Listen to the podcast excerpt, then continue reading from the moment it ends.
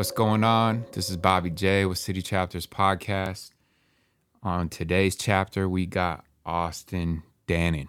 Austin Dannen is the executive director of Peak 7, a nonprofit that provides outdoor adventure experiences that engages people, primarily youth, but it challenges them spiritually, physically, mentally, and emotionally to help them realize a greater potential.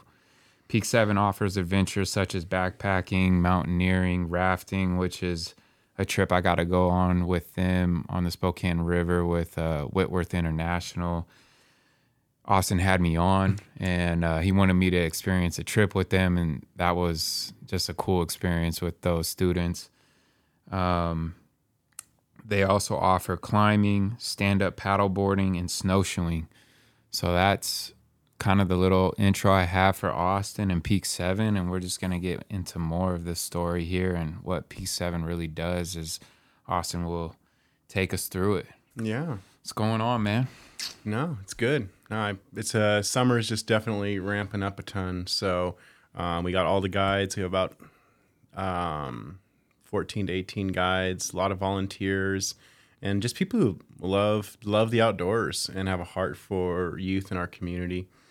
We mostly primarily partner with organizations instead of just working with individual students, like, hey, you want to have an awesome experience, right? Yeah, and stuff like that. And so we'll instead call maybe Cup of Cool Water or someone who has a existing relationship with an organization, Street Youth Ministries over in Seattle. Mm-hmm. The other thing too is just trust. We really want to provide, kind of break down those barriers for the outdoor experience. And so for kids that are thinking about going, it's like, that doesn't something I really do, or even just vulnerability kind of in that space. And so for a leader who's actually works with them and knows them, to be able to like share that experience with them of like, I don't know, like that whitewater rafting, that sounds really scary. Like that's not our kind of thing, you know, that's not what we do. That's a white people thing, you know, and they're a leader saying, hey, no, you can trust me, you can trust these guys, and just having this amazing experience. So we primarily partner with organizations and just kind of like help them alongside, instead of a youth leader needing to go out and get backpacks and stoves and wilderness first responder certifications, trainings. They can come to us, and it's just like, hey, what can you afford towards the cost? Here's the cost of the trip. We want to provide these opportunities for all youth in the Northwest. Mm-hmm. You know, what can you afford towards the cost of your trip? So that's really what we do. We work in Spokane, Oregon, and Seattle right now. And it was started 2005, 2006. A guy named Brian Kerrigan just had a huge heart for the outdoors and just saw kids along the river not really enjoying the outdoors for what that was, just a lot of hypodermic needles, breaking bottles, and like, hey, I wonder if we can give a new perspective of the outdoors and what that is. Yeah, what it can be to actually hang out at the river, be on the river, instead mm-hmm. of kind of what was going on. It still does, you know. Oh, yeah. No, I work with a lot of organizations, or like we work with the Teen Challenge, and like, whoa, this is the first time down by the river having fun and not being high, mm-hmm. or experiencing real laughter. It's like, oh, you know, not fake high laughter, but real laughter, and just be able to recreate and be a part of the outdoors, being part of a community without having to use and stuff like that is really eye-opening for a lot of our community members who join. Yeah, I think what you guys offer is amazing, as I've shared with you before, and the reason I reached out is because one of the things that I've been saying on the podcast is that I want to have people that are running nonprofits on here to give them a voice. And, you know, just help share the message. Not like I have a huge platform yet, but, you know, I think that any amount helps with getting the word out there.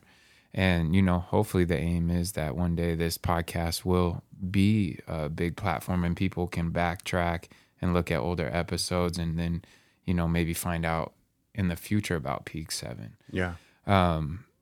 you know, and I know I have a decent base, so thank you to everybody that does listen.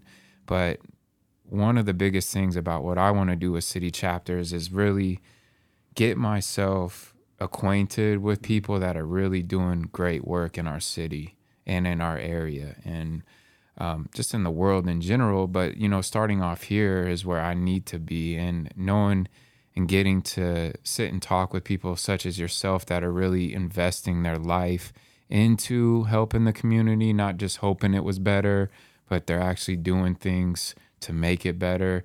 It's really important for me to learn from you, because I want City Chapters to have that dynamic to it. And I'm trying to learn how to go about doing that the right way. And people like you can kind of show me that path, you know? So, you know, it's really cool. Like when I reached out to you, I think the first time that I heard about Peak 7, I believe, was through my friend Joel Barber. Shout out to Joel, runs the great P&W. He had done something with you guys, and he told me about what you guys do, and I was like, oh, that's awesome. Like getting kids that wouldn't have that opportunity, you know, to go out into nature, into the wild, and have like a full experience based upon whether it's backpacking or rafting, you know, like nature and being out in nature, hiking, backpacking, camping, all that kind of stuff has changed my life, you know, and it helps a lot of the pain that comes from being in our society all the time kind of wash away for that time you're out there, you know. And like that's really one of the only places I really do find that kind of natural peace, you know, that natural healing, instead of reverting to alcohol to get away or these other substances that we try to use to distract ourselves. Something about being in nature is just healing, and you know, that you guys are providing that is so important to kids that may have never had that opportunity otherwise if your organization didn't exist. Yeah. And so, no, it's, you know, I'm just happy to, you know, that you guys do exist. Like those kids, you know, the students that we went out with, a lot of them had never done something like that before, being that they were from all sorts of different countries, and probably, again, white people don't really do these kinds of things where they're from, but they had a blast. I had a blast. Mm-hmm. I was having a ball, you know, with you guys. So. That's why I wanted you to be able to see firsthand. I think like hearing about it or thinking about it, but being able to see maybe the nervousness of stepping into the raft. It's cold, you know, on the Spokane River. But just seeing the genuine connection and the smiles and the confidence and in those outdoor spaces, and like what you shared about of just having an opportunity to reset on your perspective in the outdoors. I just got an email from just one of the organization leaders in Seattle, working with youth and inner city youth in Seattle. And it's like, man, it was just really good to get out and just reset and take a breath. And I think that's what the outdoors provides. And a lot of people just are looking for that, but it can be very disconnected to outdoor places. And so being able to say, wow, you know, when the phone batteries die and kids are bored, and it's like, I've never experienced boredom before. And just being able to sit and think and look, or we'll do things called sharing our life stories on backpacking trips, and just like giving them kind of a platform to share and for them to kind of process, not in a counseling way, but just them to share a little bit of their story as you see the coastal trails, like one of my favorite places, and watching the sun set into the ocean, campfire there, and maybe kind of giving kids a space to start unpacking a little bit of their story in a safer place where people are listening and really care. It's just a really powerful to be able to have those kind of conversations and come alongside. So, yeah, it's true. Like it's amazing sometimes the conversations that will come up when you're in a place like that don't really happen the same way. And they just don't have the same power as they do when you're in nature around a campfire or whatever it is, you know, and really digging into some things that maybe are going on that you really don't know how to express until you're in that kind of a setting almost. So, Yeah. So let's transition to more of your backstory and how you even ended up at Peak 7. So I read online you were born in Spokane, yeah. Correct? Yeah, I was born and raised in Spokane. I really enjoyed and loved the outdoors. But I have a limp, and so I walk with a limp. I had a lot of surgeries through 11 years old to about 17 years old, in and out of Triners Hospital, those kind of things. And so, but I loved being in the outdoors, even though I couldn't recreate maybe at the same level. Mm-hmm. I grew up out in the country and just wanted to be able to provide this, seeing the power of that experience and wanting to provide that for others. And so I went looking through the degrees at Eastern, like, okay, I'm going to Eastern, let's look through degrees. Like, oh, geology, that sounds kind of cool. And I was like, outdoor recreation, like that's a degree. So I called the professor at the time, told him a little bit of my story, and he was pretty skeptical with my physical limitations of just like, I don't know, like this probably isn't the best. But I really had a heart, even at that time, to like, I want to take youth into the outdoors. Like I want to work with youth, I want to work in the outdoors. So I joined the outdoor recreation program, worked there for... graduated, went to Germany for my internship, and was offered a job working at the Air Force, working with the Air Force kids, but just saw it as like climbing the ladder and saw that kind of thing. And I wanted a more lasting impact. Like what I want to do is be able to have more lasting impact in the community, and just the environment on the base and youth programs that I experienced was just getting to the next level.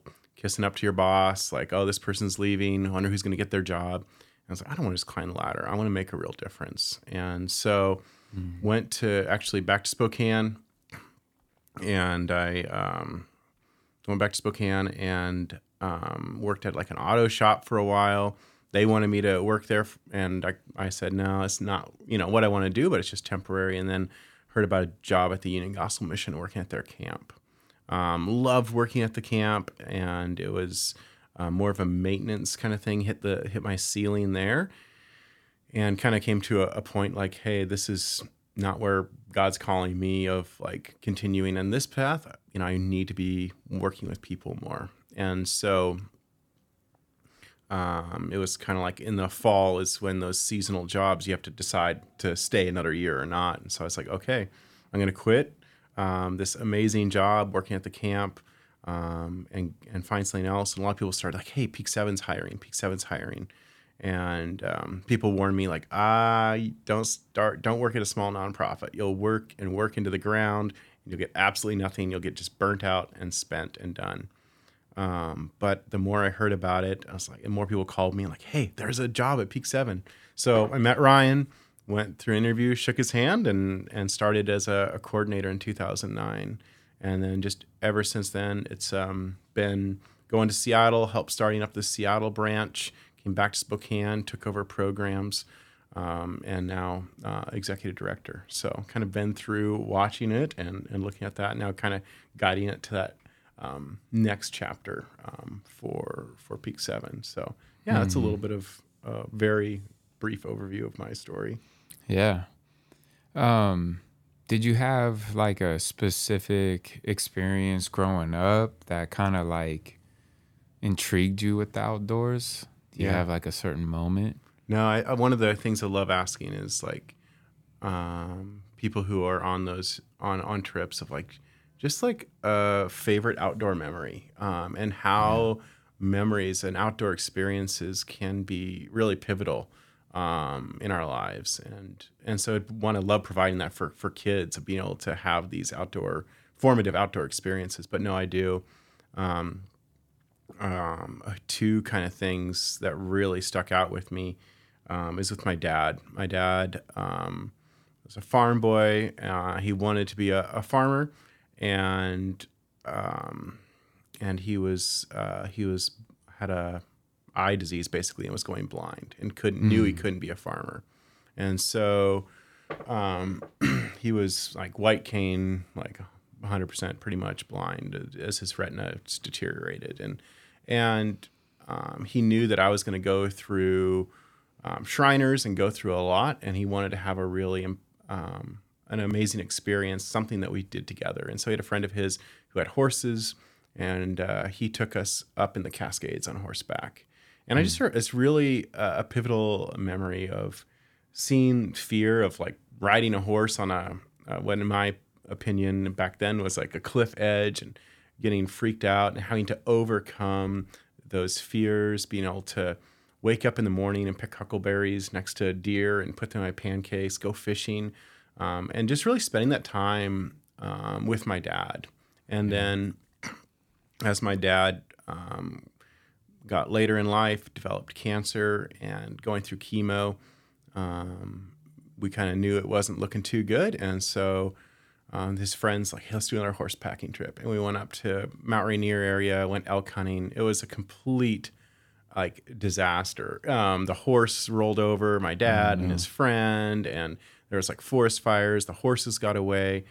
But I will like those memories and those times, even though it's absolutely miserable, like what are we doing? Like taking a blind man in chemotherapy way up in the mountains. But I look back at that time and remember those memories of like Sufferfest or really challenging are going to stick with me for a lifetime. Yeah. So there's something about outdoor memories that just really stick with you of that experience. It's not like, I always talk to kids of like, hey, going to Silverwood is lots of fun, you know, and you're going to kind of remember that. But when you think about those backpacking trips where it rained and you forgot something or something like that, and you're out there just suffering, you're going to remember a lot more of those details than maybe like the most fun amusement park or something like that. I agree. Yeah.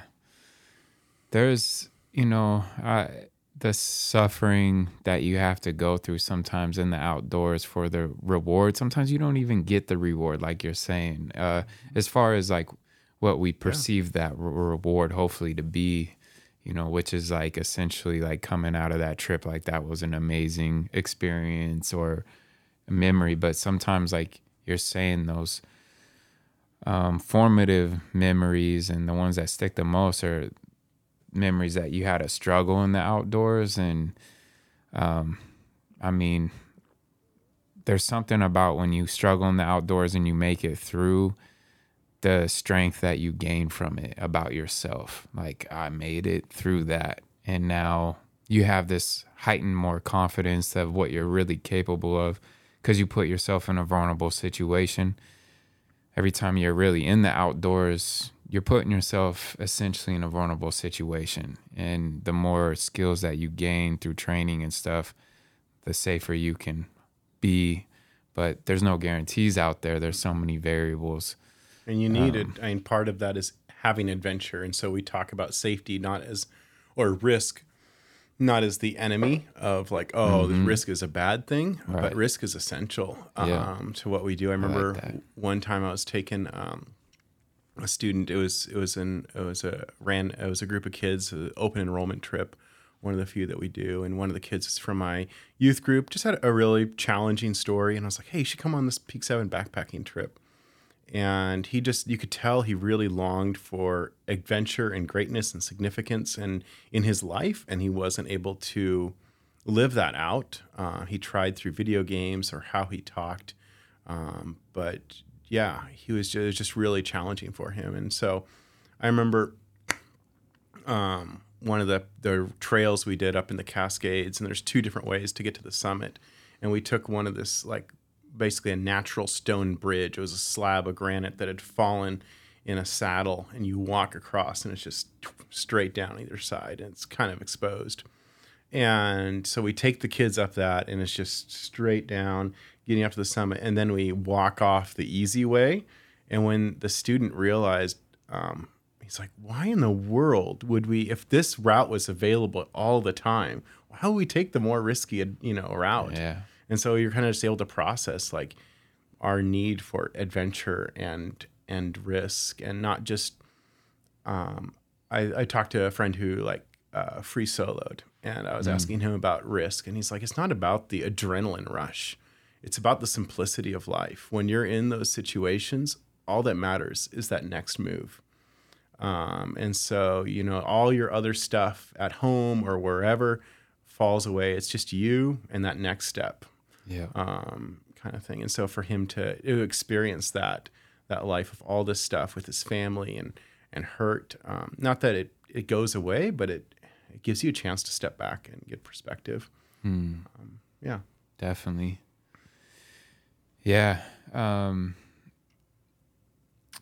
I think it's just too a way that, like, I forget sometimes how healing it is to get outdoors. You know, you forget, you get caught up in life again, you get caught up with business and different things, and the best medicine that for me. Yeah. And I think it's true for a lot of people that have experienced it, is if you get outdoors, like you said, those things kind of just, they don't matter as much. They may still be there, but it kind of helps you reset and look at them from a different point of view of, like, I've been really letting these things get to me or bother me a lot, but really in the scheme of things, these things aren't really that bad, you know. Now, I can't speak for everybody, but most of the time that's true for me when I get outdoors. The things that I'm stressing about in my life in the city or whatever, as soon as I get out, I'm like, why do I even care about that stuff? You know, and it just kind of washes it away for some time. But you got to continually get that cleansing, you know. And so, you know, I have to remind myself, if I'm stressed out, like, dude, you got to take a break, go hiking, you know, do something like that just to get out and kind of cleanse away the stress of the city life. No, I would agree. Even like the way that as I was thinking about, like, what that means to get a reset and perspective and problems not going away, I feel like sometimes some of the problems and the things that we think are big really fall away. And some of the things that are really big and should be big, we're kind of left to continue to work with, but in that environment where you can see, like, this outdoor space and the grandness of that, of, like, wow, someone, like, I believe, like, someone made this, and that person, like, cares deeply about me in those situations. That's really, really powerful. I remember one time I did a father-son trip with my dad. My mom was going through cancer, and it's easy to just have to, you know, work through, like...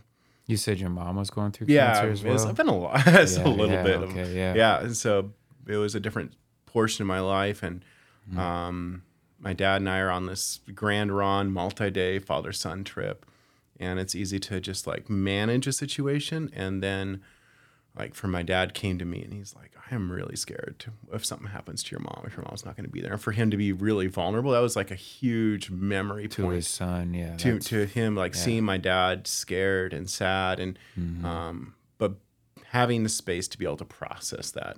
Other things calming down, of, like, this is, you know, it doesn't, like, alcohol kind of numbs things for kind of setting or things like that. But I think it just gives you a new platform to start processing through a lot of stuff in our lives. And so that's one memory that really sticks out of, like, oh, you know, as my very first year or second year in Peak 7, and then having to work through this with my dad and being on that, you know, in middle of nowhere, 100 miles of nothing and no cell phone reception or anything. And just working through that with my dad, of fear of, you know, and losing my mom or those kind of things. So, yeah. For sure. I mean, I've had, you know, I have experiences like with the big things when you're out in nature, like you learn how to, like, process them maybe in a more less stressful way or in a more peaceful way. Like seems like you kind of find a more acceptance of what's happening and going on. But you know, it still has to be processed, but at least for that time, you know, out there, you can process it more peacefully and less stressed. That's my experience. Yeah, it's like, what is a real need? You know, food, water, shelter, right? You know, those kind of things, community, and, like, what do we really need? I remember, you know, going back from, you'll be out in the backcountry for quite a while, and you'll turn on a faucet and just, like, wow, like on-demand water, and how much you have to work for clean water in outdoor places, or how essential water is. It's just amazing. I love, there's so many rich life lessons. Even this last a few years ago, just young kids, crazy time. I said, I'm not going to go elk hunting this year. Way too much going on. My buddy calls me up, like, hey, we should go elk hunting. And I was like, oh, we're not going to get any elk.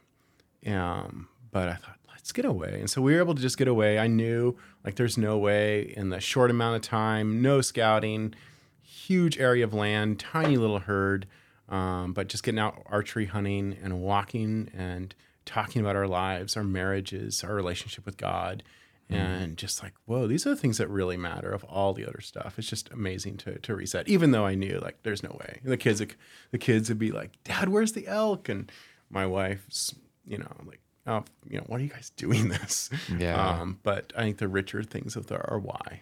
Yeah. Yeah. I've heard that from other hunters too. It's like, it's not always about getting the kill. It's about, just being out there and, of course you have kind of a mission to, find your hunt, but it's about that experience of being out there in the woods like that with another partner, friend for that long of a time, Yeah. I've never been hunting. Elk hunting sounds awesome from what I've heard. And if I were going to do it, I'd have to do it with a bow. I think that's the only way I would hunt is, archery. I just feel like that's kind of levels the playing field a bit and just feels more primal, even though these bows these days are crazy, but elk do a good job leveling that playing field. Smart. They are in some really tough country, but yeah. I've seen them when I've been out in the back country, but never with the intent of hunting them, of course. It's amazing how quickly they disappear.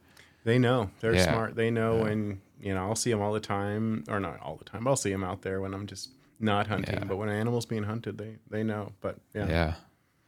Only time I like one that actually stands out specifically, I was in the Blue Mountains, like in Oregon.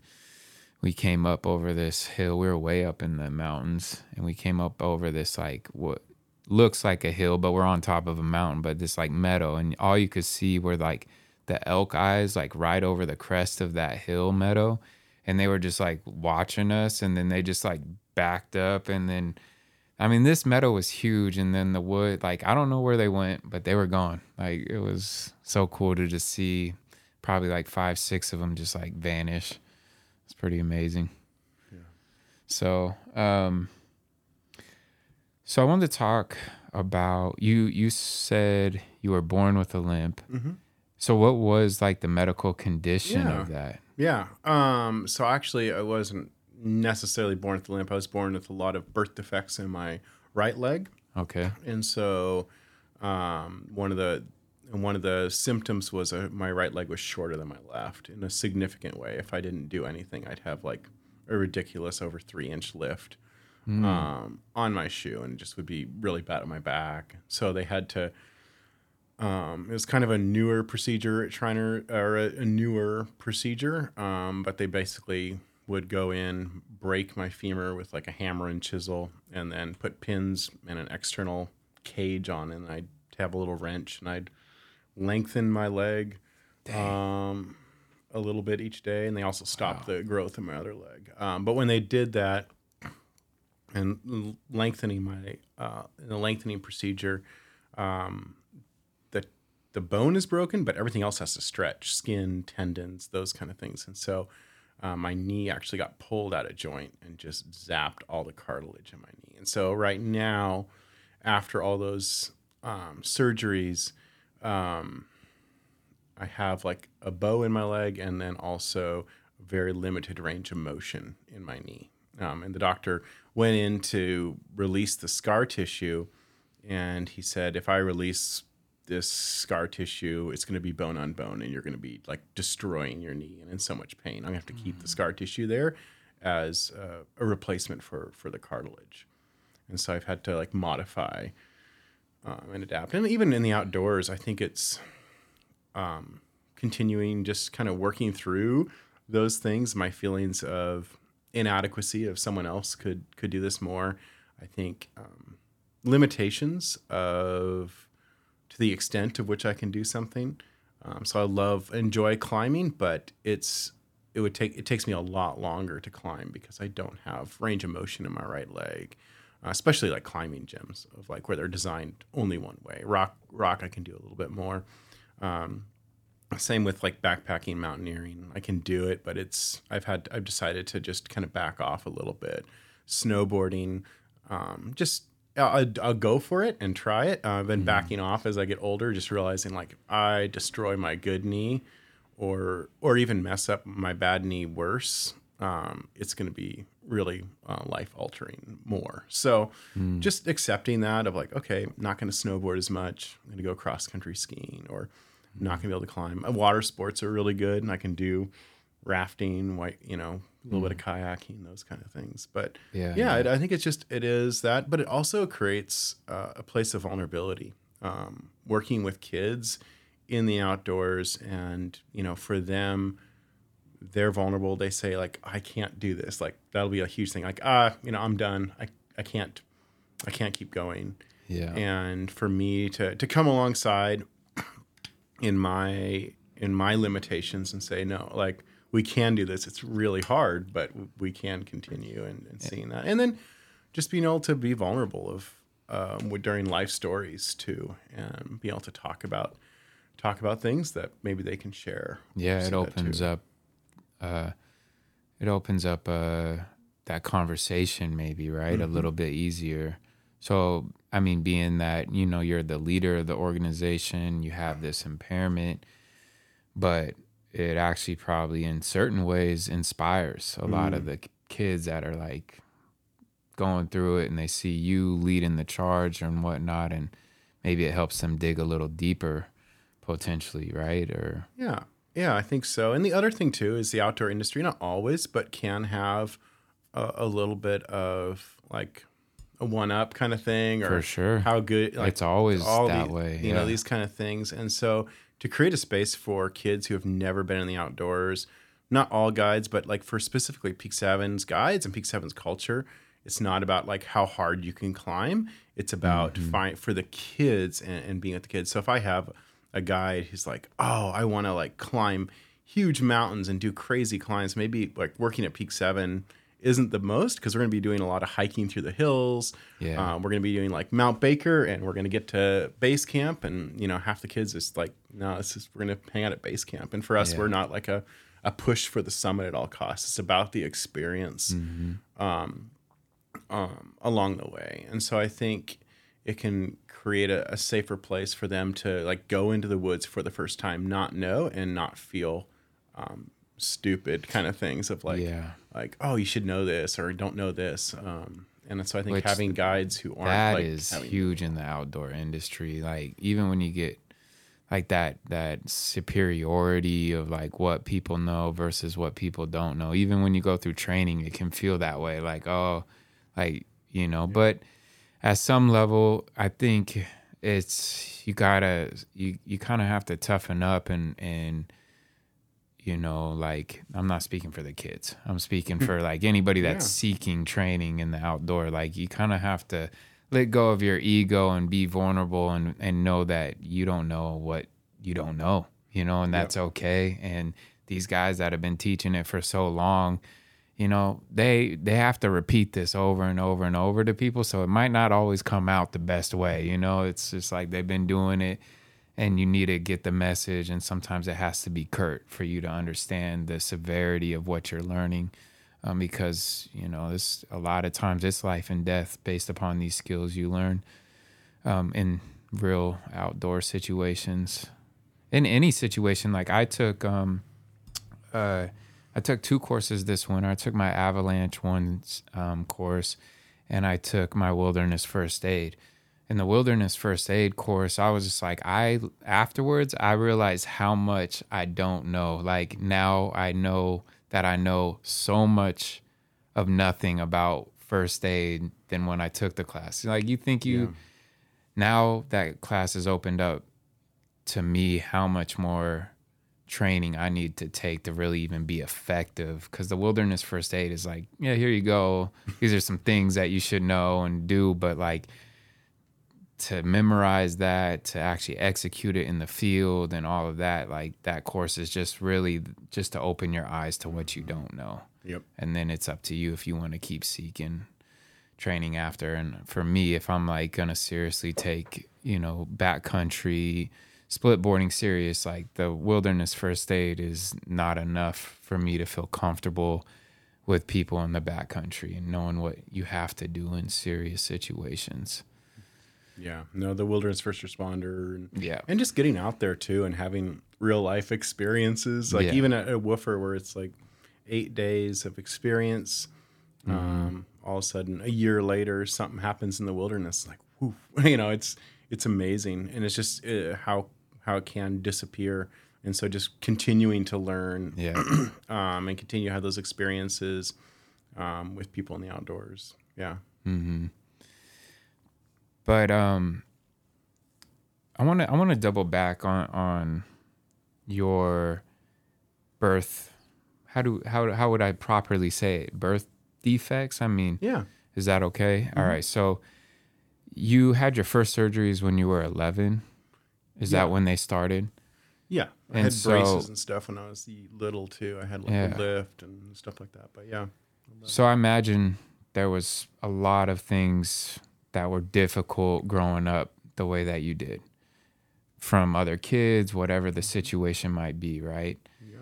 So, and now when I meet you, and I met you a couple months ago or within this year, I believe, you seem like a very strong individual mentally, you know, you hold yourself very well. You're leading an organization that does great work for people.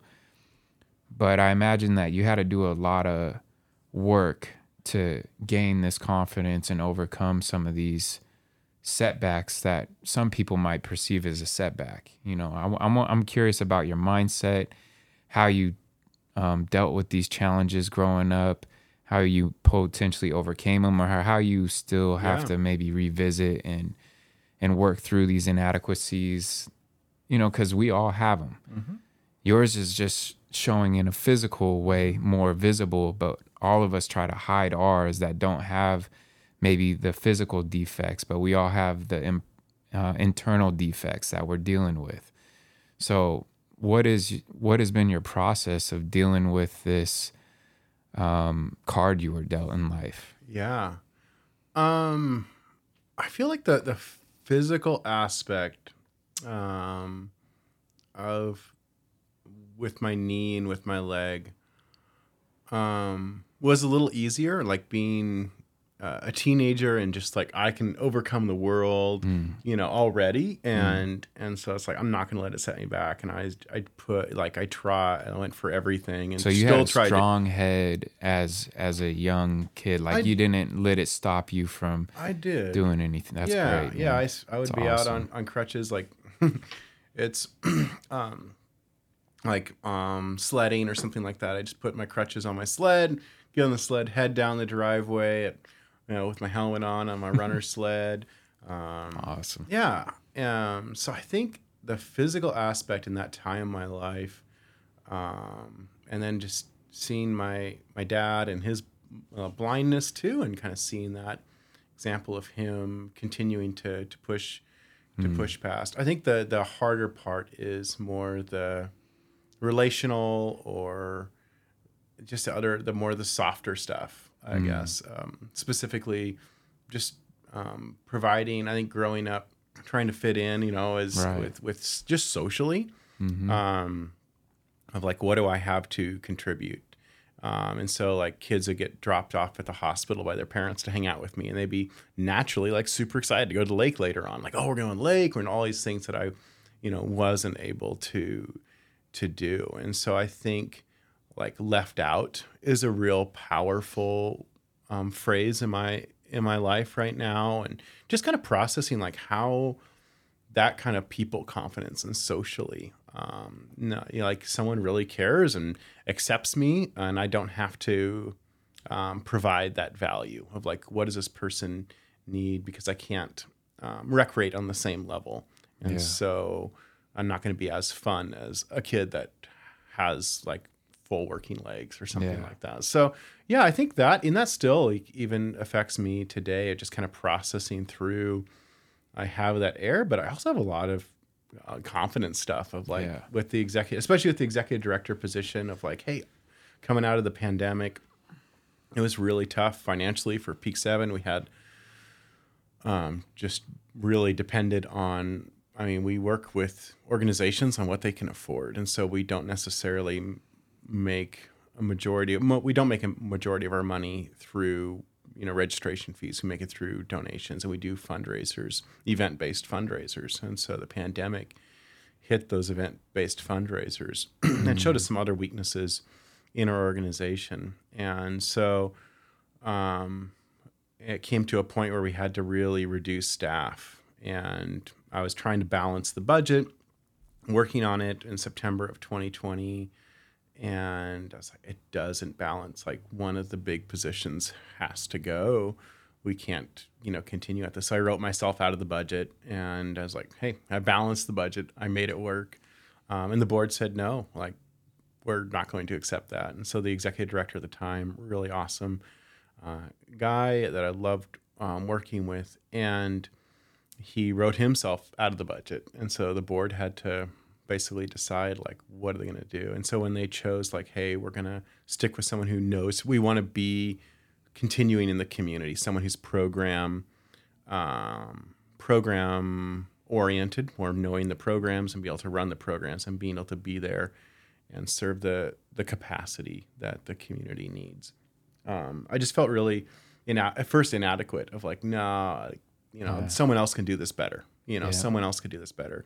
And just kind of working with mentors and things like that of like, no, you're the right person for this job. We believe in you. And like, no, you're just like believing them and saying like, no, you're just saying that to make me feel better. Mm-hmm. And so those kind of things really come from those experiences at that hospital of like, man, if I like fail at this or those kind of things, normal things that anyone would work through. But for me, with my story, my confidence. So that's just one thing, but the physical aspect, I say, came fairly naturally.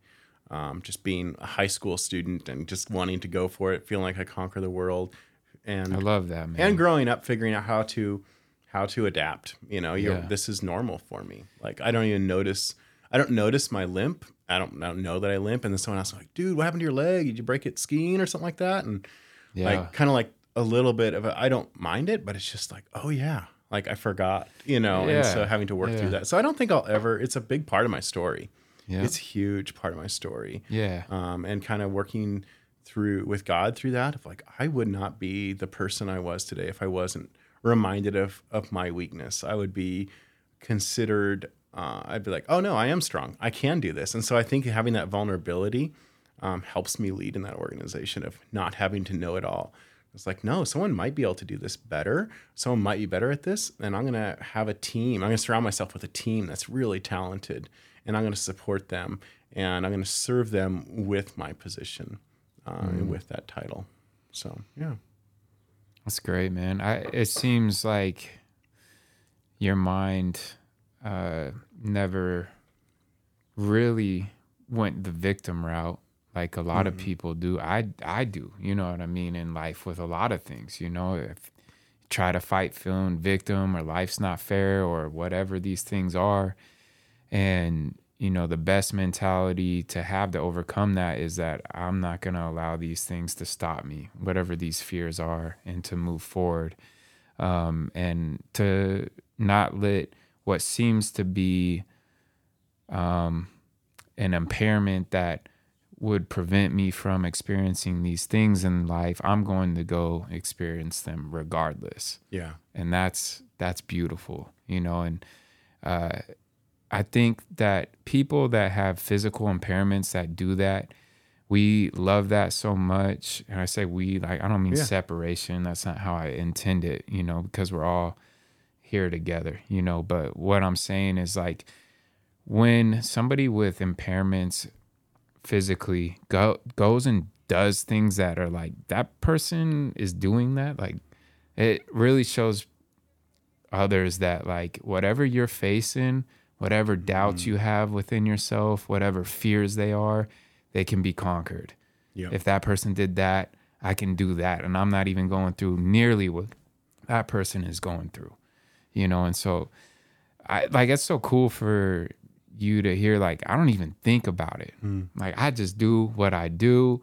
And when somebody says it to me, I'm like, oh yeah. Like the fact that you're not even thinking about it on a daily basis like that is just shows how you've been able to train your mind to move forward in life and not let things hold you back because of whatever, you know? Yeah. So I commend you for that, man. I mean, that kind of mentality is, it's needed and it's infectious. So you being a leader for your organization and like you said, not letting that even be in your peripherals, that you just go and do what you're supposed to do as a leader is, it's awesome, man. No, thanks. And there's definitely, there still are like times of like, I don't know how to describe it. But I think just acknowledging that too, of like, there are times where I feel victim or sorry for myself, but I just don't rest in that. I acknowledge it. Yeah. It's like, man, I am feeling, I do feel like the victim. I do feel like it's unfair. And I think for me at first, I was like, I can't say that. You know, I can't say that. I can't say that. Mm-hmm. But those thoughts were there still, even though I didn't want to acknowledge that. And so for me to start acknowledging, like, I feel this way, but it's still not true. Yeah. And kind of separating, like, how I feel and then knowing the truth. Yeah. Through that and speaking myself truth. That's... I have a saying that I have to remind myself of a lot, and it's know your truths, remember the lies. And so whatever your truths are, we know them inherently. Our higher self is always speaking the truth to us, but our lower self, it wants to spit out lies constantly and try to trick you into things to keep you at a certain level because the ancient mind doesn't want you to progress. It doesn't want you to push the limit. It wants to keep you safe, and it doesn't want to experience anything new. But then we have our higher mind, and that's the one that's trying to, you know, call us to our higher callings and push us out of those uncomfortable levels, and they're constantly fighting, you know. And so it's like, which wolf do you feed?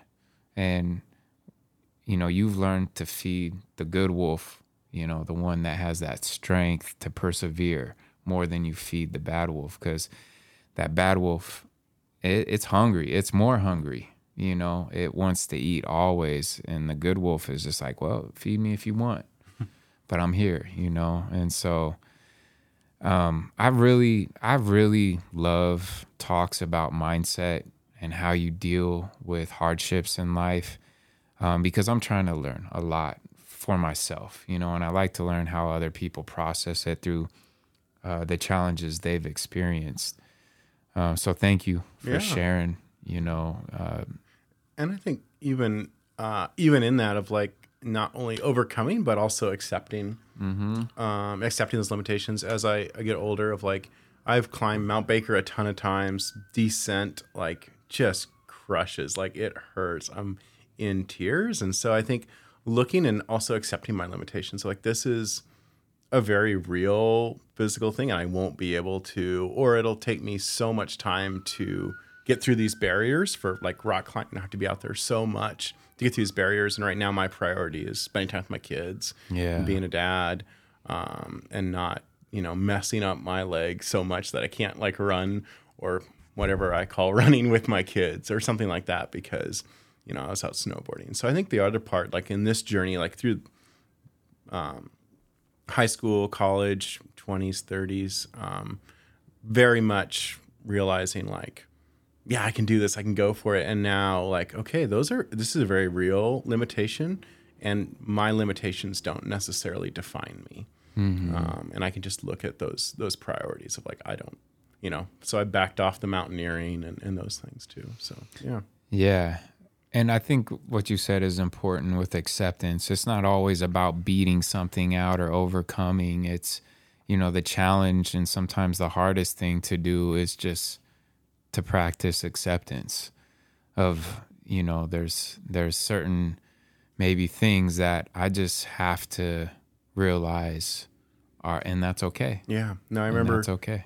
I remember my dad kind of going through that because his visual impairment was progressive. Yeah. And so it happened really quickly to him. No, it happened slowly over time. So like he couldn't see the blackboard at school, you know, and then when I was kind of going through surgeries and stuff like that, he was having to learn how to use a white cane and accepting and he didn't want to accept that he was blind. Mm-hmm. And so I got to watch my dad kind of going through that of like how hard it made everyone who wants to help him and give him the tools that he's going to need versus like maybe being angry and accepting like, I don't want to be blind.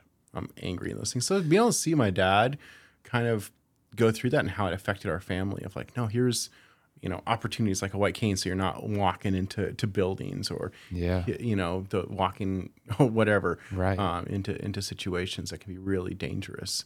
And so, I think there is a real limitation to kind of going through that own journey on myself of like, okay, you know, I need to understand that so that how would that affect my family?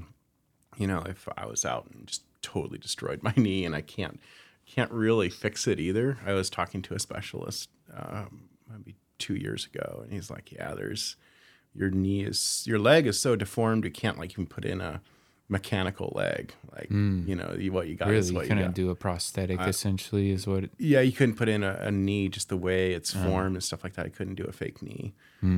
So it'd be like, it'd just be like, he didn't know what would happen if the pain became so bad, you know, hey, if I continue, you know, just really hard on my leg, the pain's going to get so bad. And so just accepting that of like, okay, I need to listen to this and accept that. So yeah, it's a process of both, of like going for it and, you know, not letting it define me and pushing beyond that, but also like, no, this is a part of my story. I do have a limp and it can encourage those around. Like you talked about the kids on the trip who are really struggling, like saying they can't. And then other leaders like, hey, you see him up there? Like he's walking with a limp. He's basically climbing this whole mountain with one leg. It's, you know, one leg match, one leg forward, one leg match, one leg forward. Yeah, and dude, that's ultra impressive to me, man. Like, you said like a descent on Baker and how much that can hurt. Like some of my descents have been like I can barely walk myself, man. Like I'm like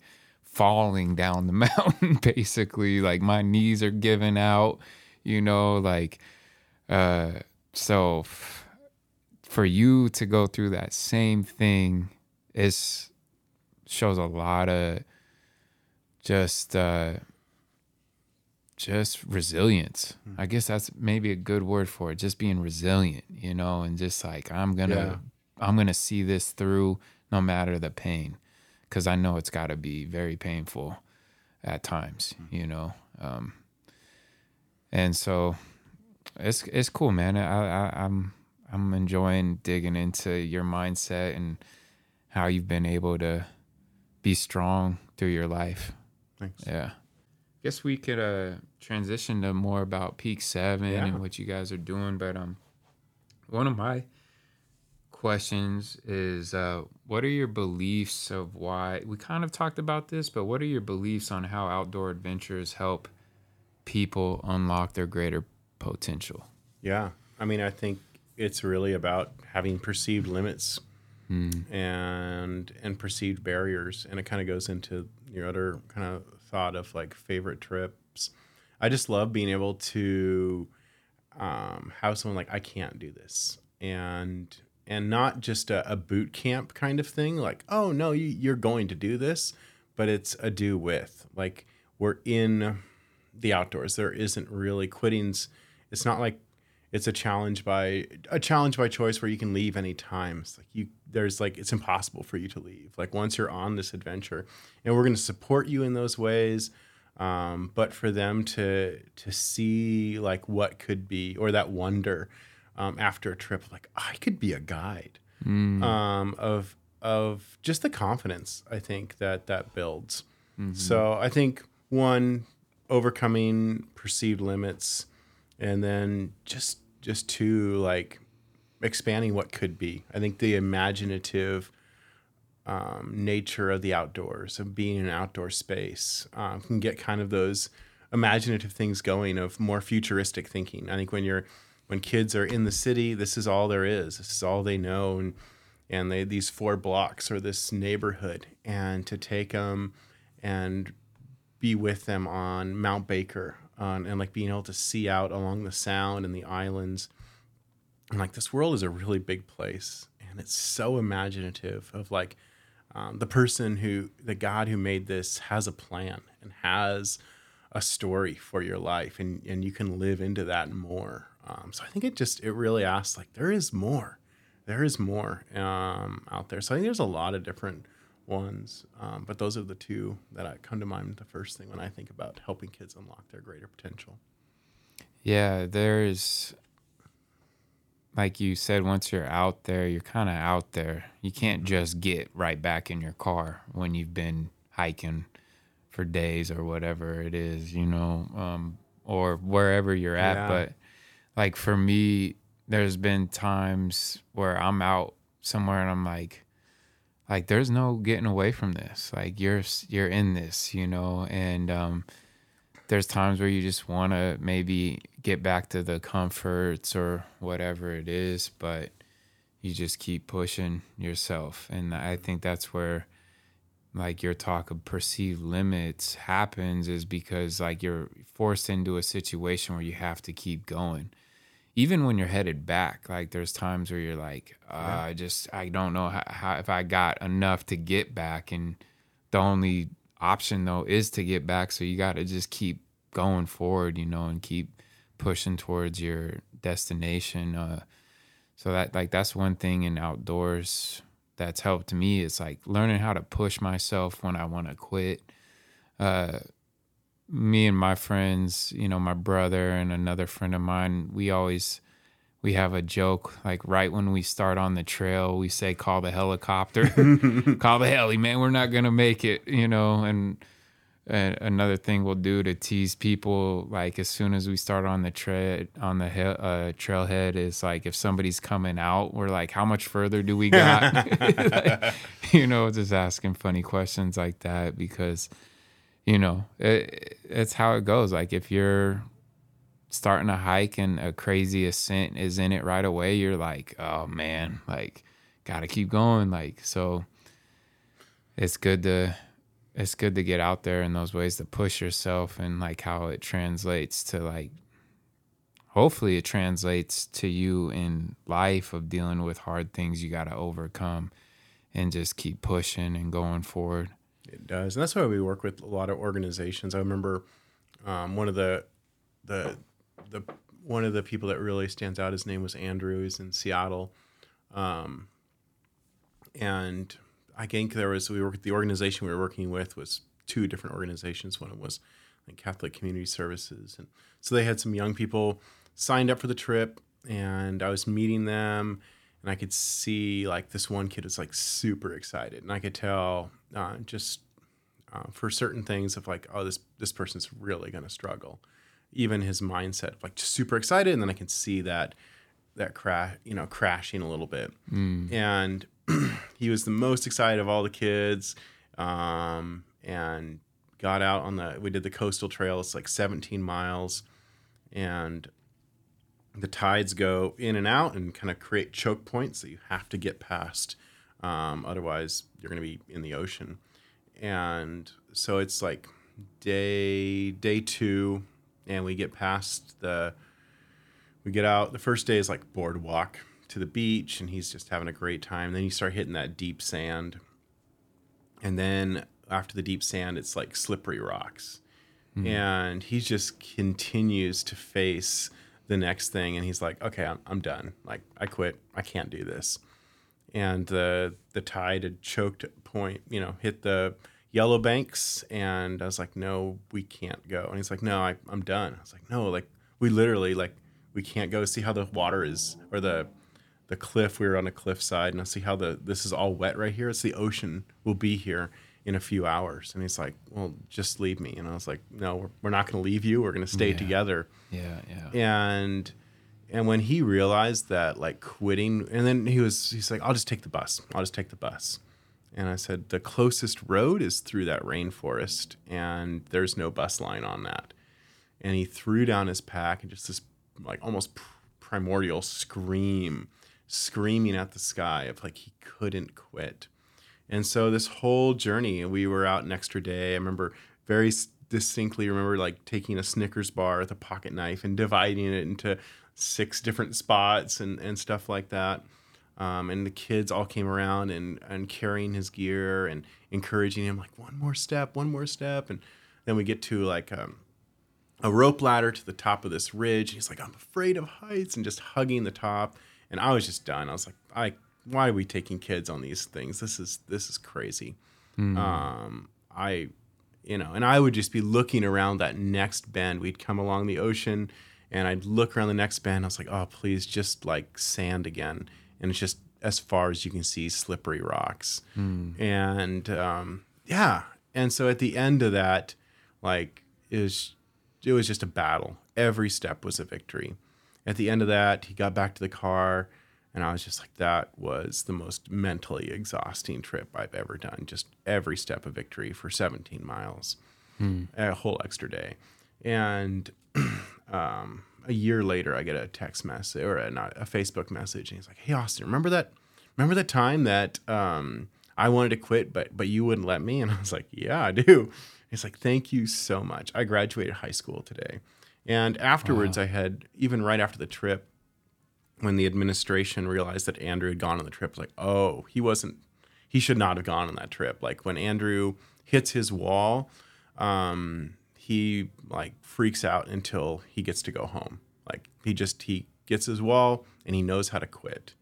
And I think he can, people can have those labels, and it takes a while to reset of, like, that's who Andrew is. Mm. Andrew, when things get hard, Andrew quits. And as you say that about yourself, as others say that, that's your lived experience. Yeah. Things got hard and you quit. And for his first time in Andrew's life, he couldn't quit.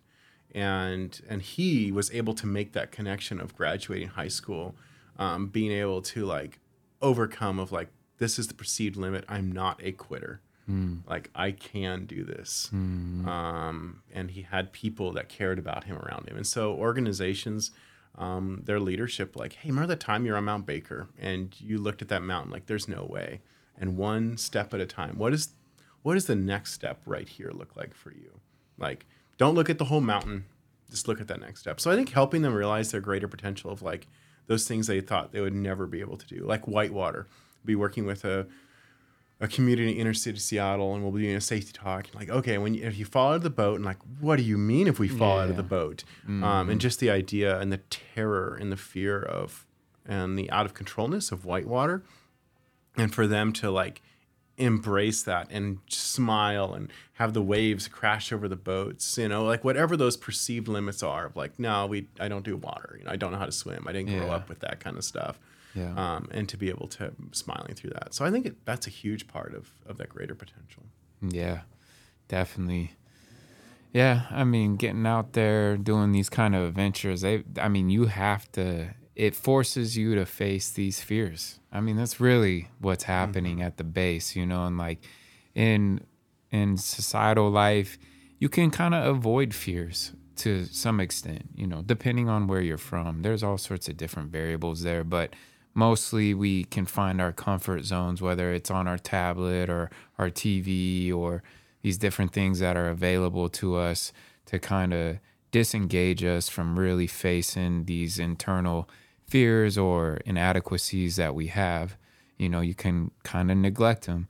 But when you put yourself out there, it's kind of just a form of, like, I'm putting myself out here to face my fears. And I think, like you said, with the guys that free solo and do these extreme forms of outdoor activities, it's really about them trying to work through in their mind the fears that they have. Like, they have fears. They're not fearless people, but they're not scared to face them.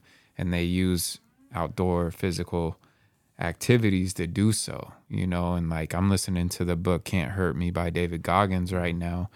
That dude's on a whole other level where he takes it. But I mean, basically the reason he's so extreme is all because of his fears and inadequacies of his childhood traumas and growing up, and him just trying to prove that he's enough, you know, and he's taking it to extreme measures, whether it's his ultra marathons and his experiences, Navy SEALs and Delta Force and all the crazy stuff that guy's accomplished. But it, you know, it's about him putting himself in a situation where he has to face his fears. And I don't know if I'm always doing that when I go to outdoors, because sometimes I'm taking a hike, you know, it's just about me maybe processing things. But then there's the times where, especially like for me, I'm an avid snowboarder, been doing it since I was 6. I love it. I'm just now feeling strong enough in my skill sets to start going into the backcountry, and my maturity too. I just never had a guide or a mentor before to take me into the backcountry. It's always something I wanted to do, but I always respected it and knew that I've always been a wild card. I'm just now feel like, as a man, I'm 34, that I've gained the maturity to take myself into the backcountry. Also, I go with people now that I've met that have experience, of course, but that I'm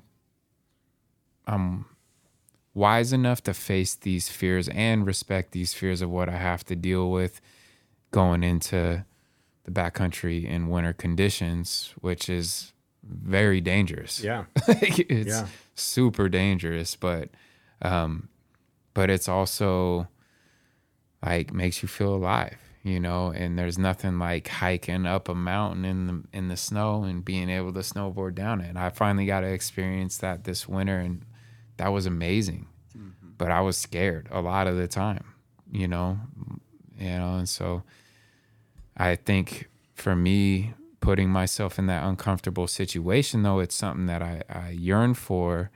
It's helped me realize, you know, like you said, greater potential. Like, well, all right, I can learn these things. I can put myself in these situations and get out of it so far, you know, and you just kind of want to see what else you can accomplish. So I don't know. I've had a lot of great experiences. One was like me and my brother and my dad went on a rafting trip through Hell's Canyon last summer, and that was my dad's, and he's early 80s, so he's grandpa age, you know, but he initially wanted to do like a 7-day trip. He's never done a trip in his life that long, so I was like, no, Dad, like, I appreciate you want to get out there, 7 days is a long time on a river, long time, you know, you get cold easy, these different things. We did the 3-day, and it was challenging for him, but he did it, you know, and you think about times out there, like if he got hurt or one of us got hurt, like it's going to be a while before someone's able to get to you, you know,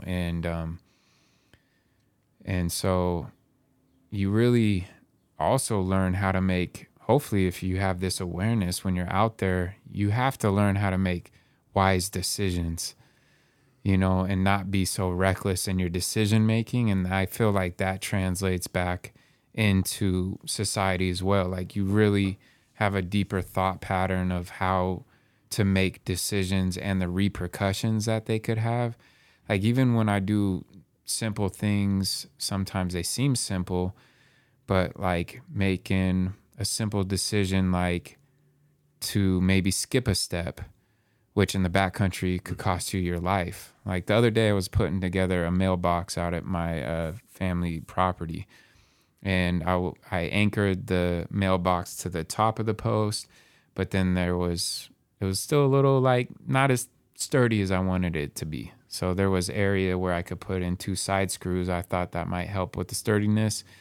And I decided I should do a pilot hole so I don't crack the wood, but it'll probably be okay. I didn't do the pilot holes. One side was fine. The other side cracked. And I was like, see, I skipped that step. That step was important. And I should have made the right decision and went and done the actual step to get the safest, well, not the safest, but the best result. And all I could think about is like, what if you made that kind of decision in the backcountry and that costed somebody's rope to fall or whatever the case may be, you know? And so I start thinking that way now that I have more of that experience. No, that's definitely something that comes up with kids. I think a lot sometimes can be like, they talk about maybe helicopter parents or snowplow parents of paving the way, and over paving the way for the kids, and for when they realize like, hey, the actions I take, you know, they do have consequences of like, you know, hey, this is how you're going to take care of your pack. And so it's just pouring down rain, and the kid's like, I'm cold. I want to be in that tent. And so they leave their pack in a puddle with the brain open and just raining in there. And they're like, hey, all my clothes are wet. Can I have some more? And I'm like, no, that's the clothes. Like, could I have some dry socks? And like, no, the clothes we have, you can wear them and they'll warm, you know, you had to warm them up. And so just seeing not rescued from your consequences as much or enabled of like, oh, wow. No, that had an effect on the whole, you know, my decision or lack of decision made a whole effect on the whole group. And so being able to talk with students even about that, they'll be playing around we'll be on a backcountry campsite and they'll be playing around with, you know, doing some jump or playing around with the fire or something like that. And like, hey, I'm going to ask you guys to stop. I know you can probably do it, but if you can't do that standing backflip or something like that and you get injured out here, it's going to affect so much. Normally you'd go out, you know, your parents' place or whatever and just throw you in the minivan, take you to the hospital. But out here, like a thing like a broken leg is a whole, like it's a lot. And so like, yeah, just being able to have a place where they are taking responsibility for their actions. Like, I don't want to drink any water. Like, and then they're stumbling down the mountain and stuff like that. So yeah. Yeah, no, I think it does help them realize like, no, there is those actions I'm taking not only affect myself, but affect others. Even we talk about paddling boats, people in recovery. I love taking people in recovery, whitewater rafting. There's just so many connections. And we don't just, as Peak 7, we're not just like, hey, that was a fun experience. See you later. We're going to talk about it. Like, hey, let's talk about how the river is similar to our life journey. Like, what if one person in this boat wasn't paddling or was paddling backwards and wasn't going the same direction as everybody else? It would affect that whole boat, that one person's actions. And so like, who are the people that you have with you in your life? They're people who are there for you. Even when crazy stuff's happening, people falling out, you want someone there for you, kind of pulling you back in. Or, you know, you want someone who's going the same direction and not fighting you. And so like having that boat of like everybody paddling in unison, like one person out of sync will throw the angle of that boat off, and maybe at a really critical time was coming into a big wave. So that's just, I love being able to draw those life or the outdoor experiences to life and being able to make those connections. Yeah. Yeah. I love it too. So do you have like a Peak 7 adventure experience that stands out the most to you? I'm sure you have so many. Is there one that really felt uniquely special based upon maybe changing a kid's life? I mean, you shared one. Yeah, that one was probably one of my favorites. One of your favorites? I think like because he was at his like physical limit and I was at my emotional limit of like, this is not worth it. Like this is so emotionally draining. And then seeing like for him to see the results of his effort and then for me to see the results of my effort. That was one of my more favorite ones. I had one on Mount Baker, very similar kid just was told that they would quit. Like I knew they would quit. And we actually we usually everybody stays together, but knowing when that young person hits their wall of like, okay, we're going to bring an extra tent and sleeping bag. And he knew that was in there. Like there was an out for him. And we got to the one place that I could put a bivvy in a sleeping bag. And he saw that, and we were just able to really process through that and continue up that mountain just one step. And he got to the summit of Mount Baker. in his life, like you said, it doesn't change their lives forever, but it has a nudge. It has a trajectory impact. And so just like, you know, his working through with his dad or something like that. Remember that time on Mount Baker? Like, he'll never be in the outdoors again in that situation going up that, but he'll remember that for his whole life. So that was probably one, probably one of the ones, like when we first started out, like we've kind of grown up a lot. When we first started out, we just do whatever. We have lots of fun. So risk management maybe was a little different.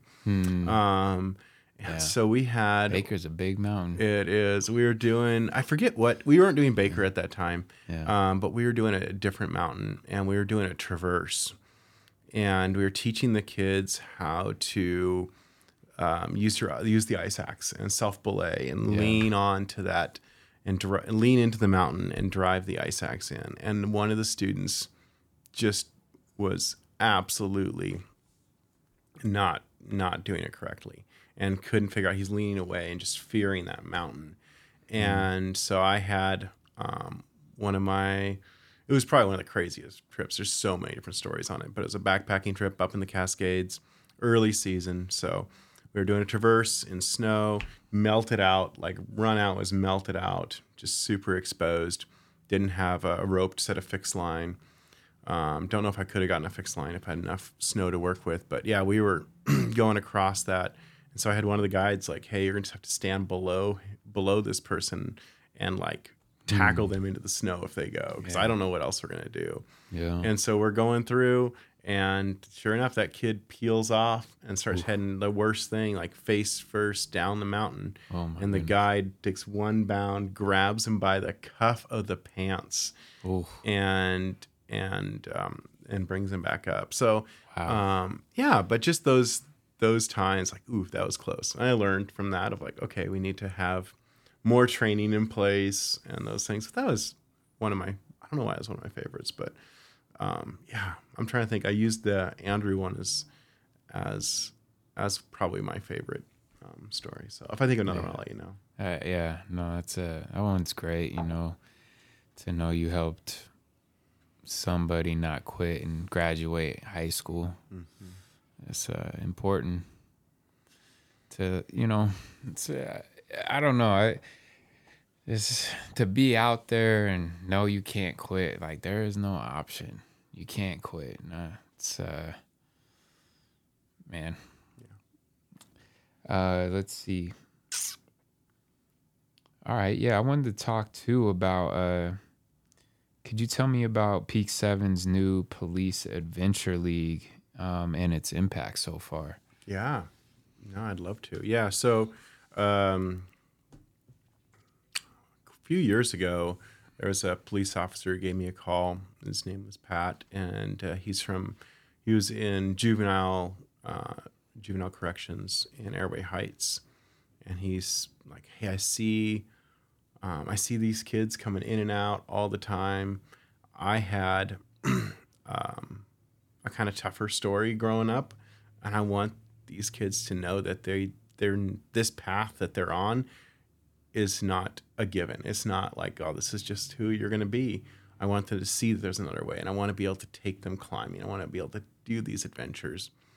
And as much as I love saying yes, I was like, you know, hey, with kids in corrections and stuff like that, trying to figure that out, it's really, really tough. Like, I don't have the training for my staff. And, you know, for you, it put a lot of risk and stuff like that in training. We just don't have, the resources or the, you know, even the liability structure to pull something off like this. Right. And so a few years later, he gave me a call. It's like, hey, I'm a school resource officer. And I'd love to be able to take kids, from the school. And so I was like, okay, let's go. And so, it was really his dream of being able to connect with these kids. He loved the outdoors, loved rock climbing, wanted to be able to kind of talk and share story. And so he worked with the school counselor in Airway Heights and said, what kids would be good to be able to take on these trips. And so some kids with some really challenging backstories, times where he'd like when Pat was a police officer, just in the city, having to arrest their parents or show up at their parents' house several times. Some of the kids were expelled from school for threatening different things, gang activity. And I thought, I was like, there's no way like these kids are going to want to spend like a whole summer or half a summer with a police officer. Mm-hmm. I was like, he's not going to be able to convince them. Mm-hmm. And he was able to. And the kids saw that, were able to kind of change their perspective of police, of seeing someone there just serving, being there, of like serving these kids, sharing these experiences. The cool thing about the outdoors is everyone's in it together. You're not like doing something to, you're with, mm-hmm. the outdoors is the do to. Mm-hmm. And so you're cold, you're miserable, you want to be home at the same time. And you're with these kids, like, hey, what can I take out of your pack? What do you need to support you on this next part? Do we need to rest for a little bit? And then being able to share story, and is really powerful. And so these 8 or 9 kids, gang activity, being able to, one of the conversations they had with one of our guides is like being able to just emotionally process. It's like he said to our guide, it's like, I wish I had more freedom, or guys had more freedom to just express emotion. This it kind of sucks how we can't. And like being in outdoors just was able to process that with our guide. And he was like a school counselor. And so just a safe person to be able to talk with and open up with. And then also not only like the students' perception of police officers changing, but also police perception too of like, really helping. I think the idea of just emotional connection, I think it's safer and smarter sometimes to just turn off that emotional part of sharing your story. It's like, it was time to share life stories. And it's like, hey, we're going to be sharing life stories overnight it's a multi-day on the Deschutes. And we're going to be, actually it was a overnight where we did Smith Rock and then rock and rafting on the Deschutes. And so just in the middle of the desert, we're going to be sharing life stories. And he's like, yeah, got that. And I was like, but I want you to not just share about, what happened with your mom or your family. I want you to share about how you felt. Like these kids need to be able to express that. He's like, I don't know. Like that's a whole nother thing. And so be able to work through that and be able to share. This is like more vulnerability. This was the police officer on the journey. Yeah. Was he the only one on the journey? Yeah. Okay. So the kids, and it was just really amazing. It was a lot of parents like, whoa, this was life changing. And the kids now, they want to come back and like take the next group of kids. And so they're going to come back and be like assisting in climbing and belaying and things like that as this a new police officer is going to take another group of kids from the school. So it's just awesome. Kind of breaking down those barriers. I think the outdoors, when you have, an authority's position and you have the uniform, the gun or the badge, everything like that. And, you're dressed in like whatever gang colors or things like that. And everybody has their safety protection. All of that comes off and you're putting on wetsuits and helmets and you look ridiculous and you're rafting together. It really removes breaks those barriers. Those social barriers that we create of just two people hiking in the woods, the vulnerability of like in paddle rafts, or belaying of like that kid lets go of that rope. For that officer. And so just that mutual trust and being able to be together, it's going to change the perspective of that relationship at the school and working with police officers. And like, man, he really does care. And the cool thing, I remember just seeing the difference of Pat. We were at a launch on the Spokane River and a guy was passed out, probably coming off something under a picnic table there. And we were just kind of like, just around and had our gear and equipment and he was just gone. And I was like, it's easy just to ignore. It's like, I'm just going to ignore the situation and just work around. And he stepped in and I thought, oh, he's going to, get in trouble or something like that. He's like, hey, you need anything?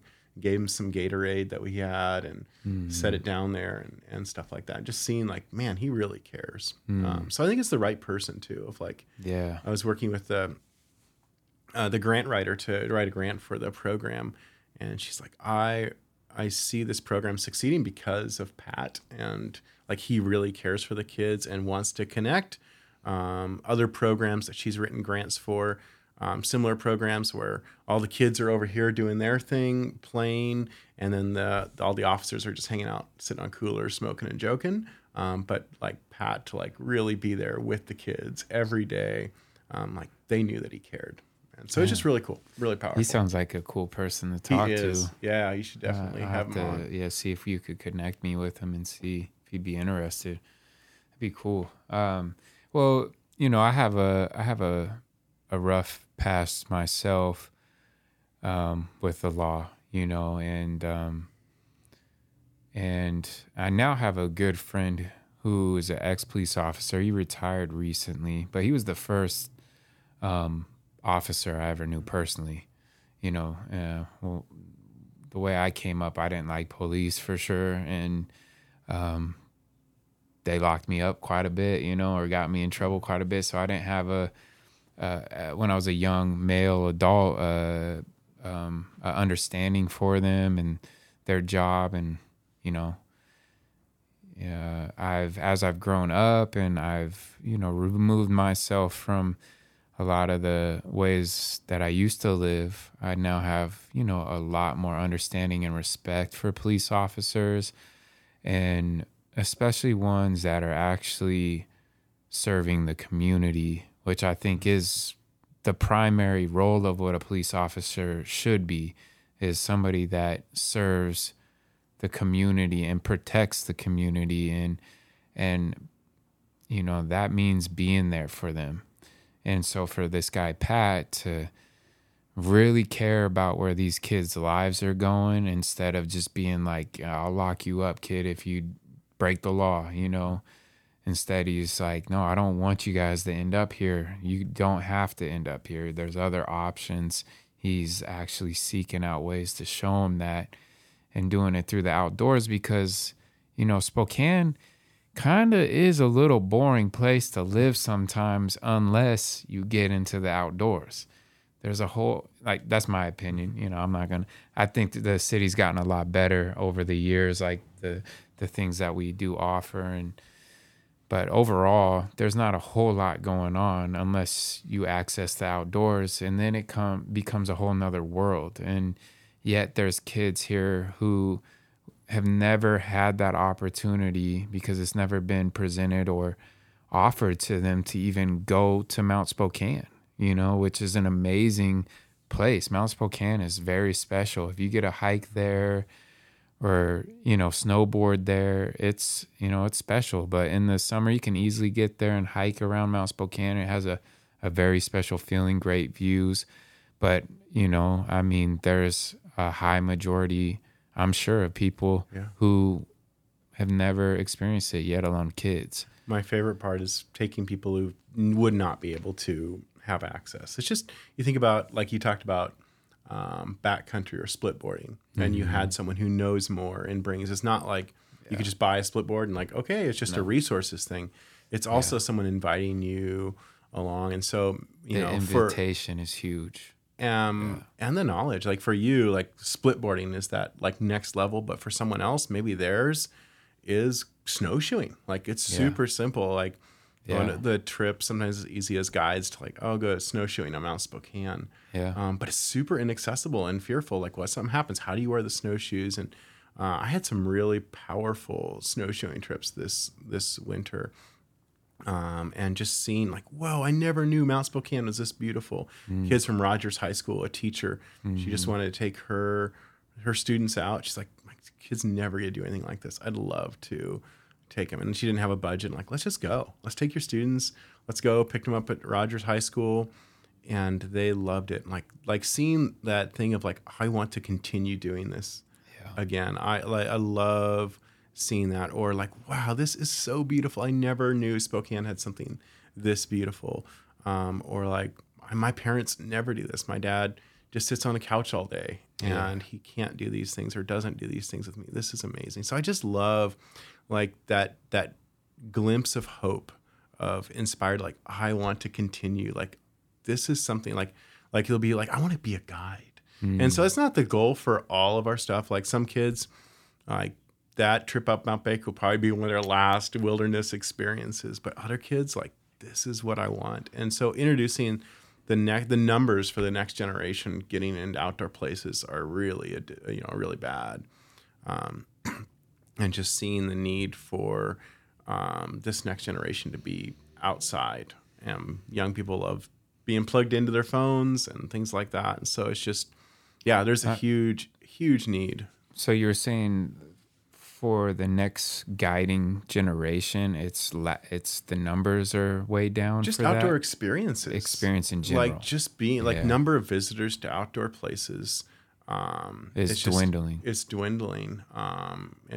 Yeah, it's just, and so like be able to provide like, okay, you need someone who knows more than you. And even though like snowshoeing, a lot of us would just, I got it. Oh, you think it's, you safe, know, but, yeah. But for them, like that's huge. Yeah. You know, maybe a refugee community has never seen snow before, and then you have transportation, getting up and driving in the snow.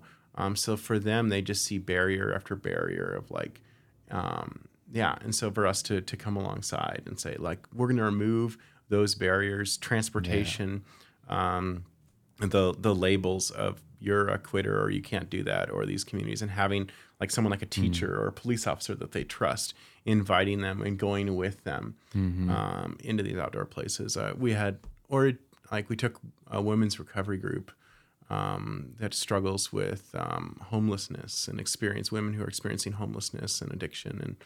And we're driving up Mount Spokane and they're like, just like, I want this for my kids. I want my kids to be able to experience this.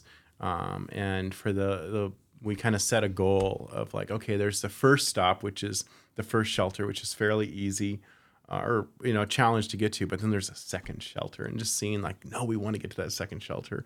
And then also seeing that desire of like, I want this for my kids. My kids need to have this and experience this. And it's cool seeing not just the one-time users, but the people who are coming back and like, this is a reality.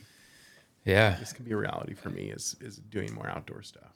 I think you touched on a good point. The invite, the invitation, the offering of making it all possible to do such a thing to somebody that's never been in or around that world, and to be able to invite and offer it to them in a way where they see, okay, well, I'm going to put my trust into these people. They know what they're doing. My organization leader or mentor trusts them. I trust that person. So I'm going to go ahead and, even though I'm leery about all this, I'm going to go ahead and try to experience it because the opportunity has now been presented. And how would you ever... if you did not have parents doing these kinds of things, how would you ever think in your mind to decide to go do such a thing? Mm-hmm. You wouldn't. The only way is honestly through organizations such as yourself for these individuals, these kids that just don't have that opportunity. It's just not there until somebody in an organization like yourself comes along. And once you get them out there, then you open their eyes, you know, to what's possible, and or what's possible for their own children, like you're saying for the women's organization you were working with. And I think the other thing too, in that invite, a lot of times has intention or like traces of ownership, and which we don't have, and so I think. And just being like mindful of like inviting you to join us. Mm-hmm. And I remember like we go to the Olympic National Park and take kids from the inner city to the Olympics, and the rangers talk to them and like, this is a national park. This is your park. And it's these kids, these three kids, it's their park just as much as it's my park. Like this is like a shared public space. Mm-hmm. And so the idea of like, oh, this is our, you know, inviting you into our space. No, inviting you along into mm-hmm. our place. Like mm-hmm. this is, and so I think it just, it's really cool hearing that of like, this is your place and not just, hey, you know, we'll get up there and take maybe a refugee group who grew up in like a refugee camp and maybe the kids aren't practicing the best leave no trace. It's really challenging. And so like someone will yell at them of like, hey, get off the, you know, may very unwelcome, like, hey, you guys don't need to be doing that. Don't run on the heather like that. And it's something we're working on, but yeah. just that of like, no, they don't damage the space, but versus like going back to base camp and talking about the experience afterwards, like this is your place. And the next year, the same kid came back up who was trying to hide trash under rocks,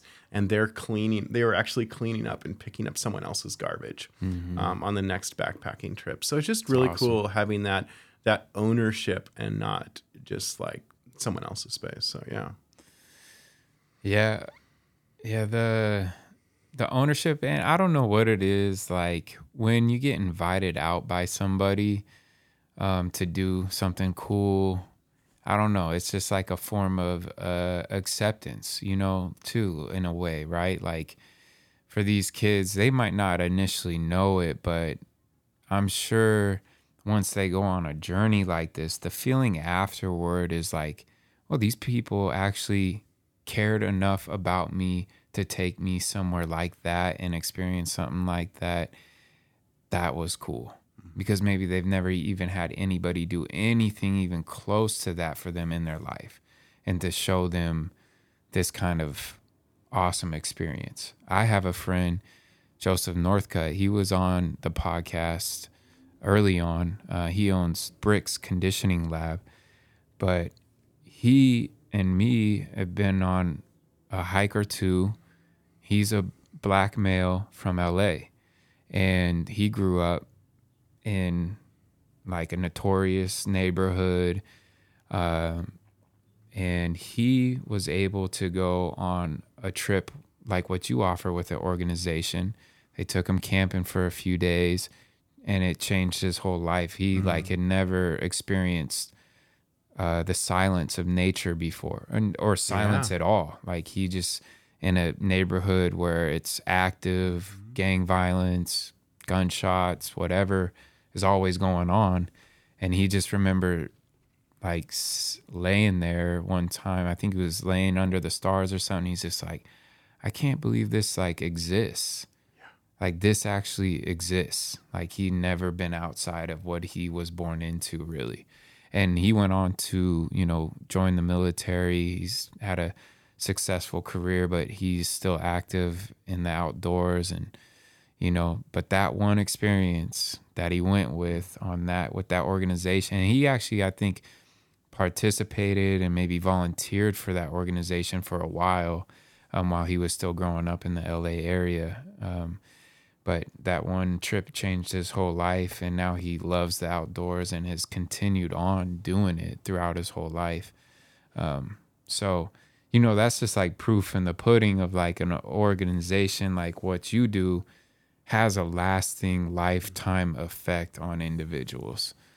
And, you know, yeah. No, I see that. I don't, sometimes it's hard to see right away because they'll go and like never be back again. And a lot of times the next year, like you're like the kid, like I would never expect, like you're going to wear a pack again. Like, I know. Yeah. Are we going to see like the tide pools? And I want to show and showing the next kids, the next year on that spring break, you know, coastal trip, those kind of things like, or I'll meet someone, you know, working at Home Depot or something like that. And they'll see the Peak 7 shirt and like, Austin, remember we went on that trip. And like, you know, that trip, that experience, really had an impact and really changed up. So it's priceless, cool. Man. It's priceless what you guys offer. Do you guys, what else do you offer at Peak 7? I think I remember hearing or you telling me you guys offer training to become guides as well. Yeah. After the pandemic, I've had to kind of dial back a little bit. We did have guide training. So for our volunteers, we do. Right. But just capacity-wise, we've been looking at that. But right now, I want to focus on what we do really well, and that's partner with organizations and make an impact in the lives of youth. So, yeah, we have done a little bit. We have trainings like our backpacking raft guide school. We now partner with an organization for wilderness first responder and stuff like that. So, but it's not the main thing that we do. We do have opportunities, but I've kind of scaled them back just because it can distract from our main mission of getting students outside. So if there's a volunteer who's like a volunteer, like if you volunteer and you can get them into position to guide and that's it's great. Like I want to provide these opportunities. There are people in retirement, like Gen X, as they're retiring, they want to retire differently. And so they love the outdoors. They want to be active. And so I'm getting a lot of people kind of getting towards retirement. Like, what I want to volunteer. I want to take kids into the outdoors and just have those shared experiences and providing those. So yeah, we have a lot of volunteers, rock climbing, whitewater raft was a raft guide school. Backpacking is a little more difficult because someone who's a volunteer usually just doesn't have the capacity. So if you have a week-long training and then a week-long backpacking trip, that's 2 weeks is a lot to commit. But for our day trips, we do have a few volunteers for backpacking, but most of it is day trips or short overnight trips with whitewater rafting. So yeah. No, one of our volunteers actually came through the Teen Challenge program, and he's every year, it's probably 2011, 2012, went through the program, went on a rafting trip, graduated the program, gave us calls like, I want to be a guide. I want to be a Peak 7 guide. And so every spring, every weekend, he's there wanting, because of the impact that it had in his life and wanting other people to be able to have that experience. And so, just every spring, every weekend, he's there taking kids, showing them the river and outdoors. And it's just really cool. It's great. Is there anything else you'd like to share about Peak 7 and how, people can help and such? Yeah. Like I said, volunteering is huge. If you work with another, like connecting, I love how your podcast can do that. Just having people and connecting people of like, hey, there's a business owner that maybe wants to give back into the community and wants to invest. We've had several businesses in Airway Heights saying like, hey, I want to sponsor a kid on the Police Adventure League. Yeah. Or maybe you'll have, another nonprofit and like, oh, I'm trying to organize a backpacking trip and trying to find backpacks and things like that of like, no, like we'll go with Peak 7. Pay what we can, afford and have an amazing first-rate experience. And so I just think just connecting word of mouth, either working with a youth organization, and we work with youth, but we work with a lot of different youth groups. So our heart is under-resourced populations, but we work with like church groups or different youth, and they'll still have, like it's easy to say, like, oh, you have, an under-resourced or inner city kid, and like you must have a really tough story. But there's a lot of hurt and a lot of tough stories with kids who would normally seem pretty well off.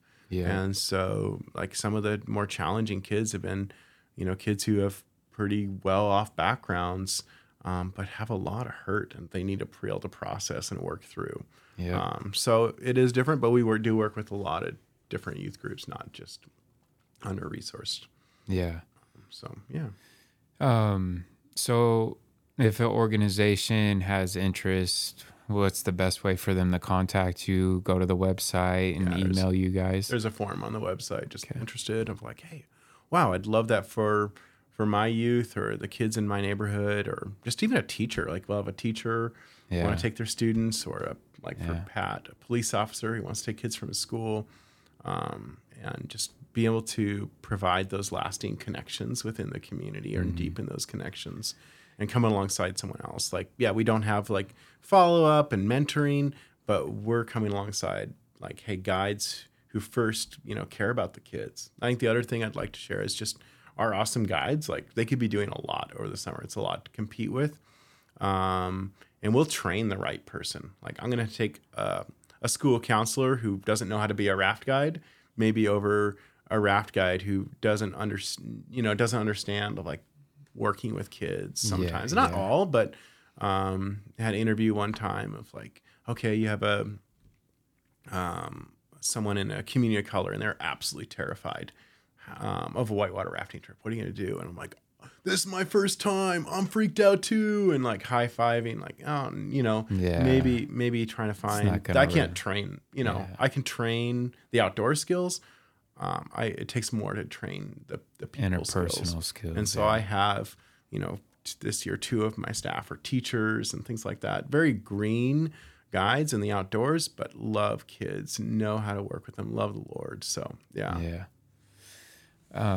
it's the interpersonal skills are very important, obviously, in what you're doing. And like you said, you can teach those other skills. Interpersonal skills they have to come from a place from the heart, really, to engage.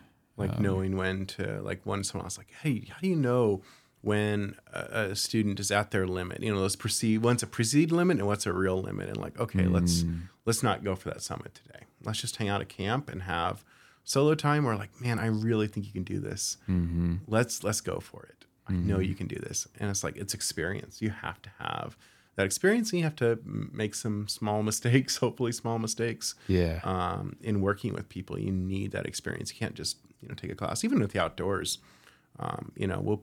Instead of like, hey, at this level you do this, at this level you do this, on the training and the outdoor training with our guides, it's like, this is what this is at, and so they're in it. And like, we probably wouldn't want to have kids in this situation. So going above and beyond where we would take kids so they can experience where you wouldn't want to be with kids. Okay. And just how to think. That's not just what to do, but how to think in the outdoors. But lots of things, but... and for donations, is that just through the website as well? Yeah. If you want to donate to Peak 7? And that's peak7.org. Mm-hmm. P-E-A-K 7, the number, .org. And I'll share that in the show's information and links and everything so that people can easily access your website from the podcast. Is there anything else you'd like to share, Austin? No, thank you so much. I really appreciate just being able to share and process and stuff like that. So I'm glad to reach out, and I'm glad you could go on the trip too. It's thank you for having me. That was a really, really cool time. And the water fights we had out there were awesome. It's fun watching people like just laugh and play together. It's great. That group was awesome we went with. All right. Well, we'll wrap it up. That chapter is with Austin Dannen from Peak 7. I'm your host, Bobby J, and this is City Chapters Podcast.